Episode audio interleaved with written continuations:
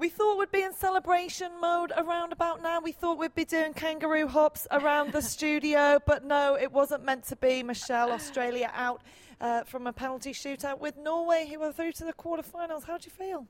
Yeah, feeling pretty crappy about it actually. Um, it's never nice to lose on penalties, and I think the girls they tried their hardest, but to be honest, I don't think it's their best performance that they've ever had. Um, I feel like this tournament they could have done a lot better. Um, we haven't seen the best of them. We didn't get to see the best of all of our talent as well. So it's kind of it's it's sad, but um, I know the girls tried their hardest, and that's all that you can ask for.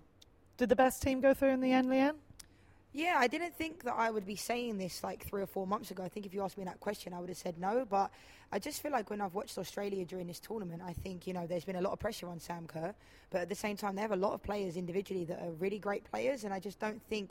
I was saying to Michelle before, you know, I was trying to understand the whole situation. And it's obviously a sensitive subject, but like they seem to play better underneath the last coach.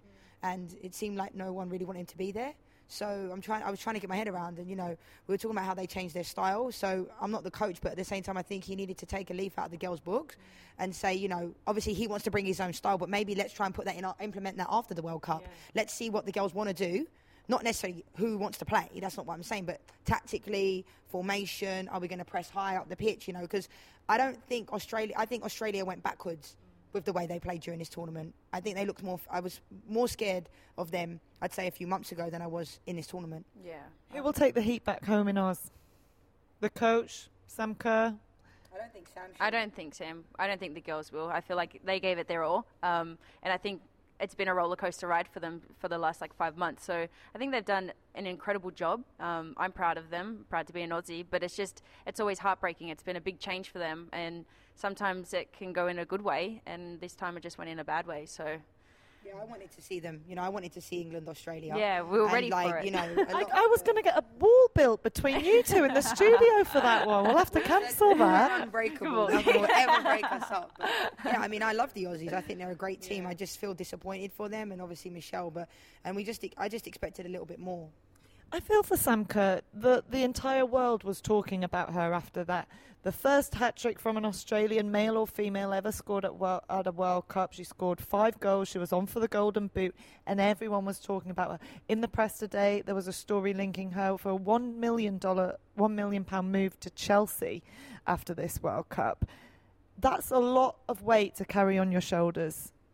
Yeah, it is. Sam's a magnificent player. She is one of the best players in the world. I think she has to move from where she is now in order to be considered like she is considered one of the best players. But for her to get the accolade she deserves, I think she has to leave the team she's on now, which is the Chicago Red Stars, in order to go to Europe. I think that's where more publicity is. That's where it is. I think she can definitely handle the pressure.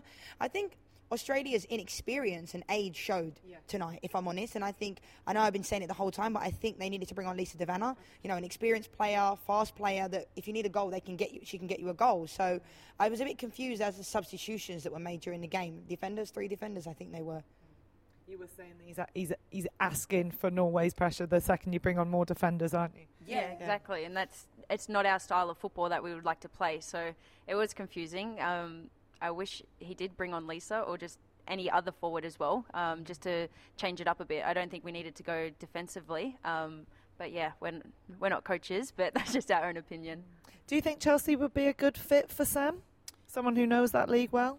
Yeah, I do. I think obviously, I mean, Sam's going to be linked to every single club in the world, which are top teams because teams want her. She just doesn't necessarily see it as a big deal to go to Europe. I think in previous interviews I've seen, you know, she was quite happy to stay in America. I mean, she's been there now for a long time, and I do think, you know, for her career, she needs to progress and she needs to move to a top, top team. Germany are through to the quarterfinals. They're unbeaten in their last 16. They clean sheets in all of their matches here at the World Cup.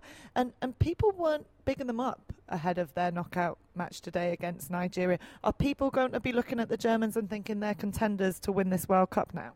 Yeah, you know, I think that I mean they've won four out of four. They won all th- three games in the group stages, and you know I think they've been quietly going about their business. I think they're in a interesting transition period, but I think a lot of the teams are. Yeah, we keep saying Yeah, yeah. that, but it seems like a lot of the teams are. Maybe the tournament's come too soon for some teams like Australia, and it disappoints me that Australia are not in it because mm. they are a top team. But I think you know Germany are quietly going about their business and. They've not even. I don't even think they've got out of second gear yet. Yeah, so maybe no. they can. I mean, I think they're definite contenders before the tournament, Yeah. and to be in that gear and already going to the next round already, um, that's clearly saying something. So they're only going to get better. I feel like. yeah. The Nigeria player was speaking to the cameras after the match, and she was saying VAR has ruined football, VAR has ruined our sport. She was really quite impassioned, actually. What do you have to say about that? If you were playing on the pitch tonight in that Germany match, how fed up would you be with all the stop and starting and how long these decisions were taking? Yeah, I think that's the worst thing about it. It's just taking too long. Um, and I feel like we're using them when we shouldn't be. Um, refs can have an opinion and they should be able to just judge it as it is.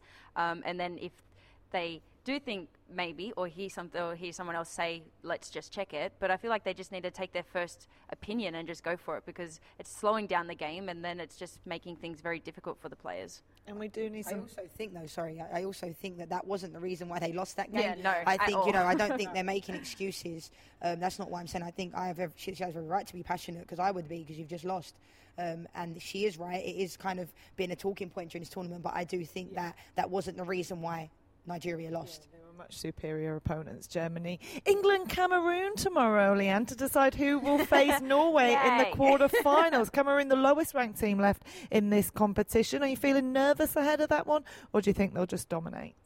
I hope it's going to be a bit similar today, the way when Germany played against Nigeria. You know, it always looked like Germany were in control from minute one, and I hope that we we don't really play Cameroon that often, like at all. Um, so we don't know what to expect from them. But you know, I've enjoyed watching them. They've got a lot of heart, I've got a lot of passion, and you know, it'd be interesting to see what what team Phil Neville goes with tomorrow. Is he going to go with a team that he thinks you know we're automatically going to win this game, or are we going to go with our best eleven and try and just kind of like get confidence? So I'm, I'm really excited. I hope England can win. Should we all go to bed? It's um, quarter past one in the morning. Yeah, Yeah, we're feeling sleepy. Yeah, we're going to have a snooze. time. Get ourselves ready tomorrow for England v Cameroon and France v Brazil. Cannot wait for that match live here on beIN Sports. We'll see you then.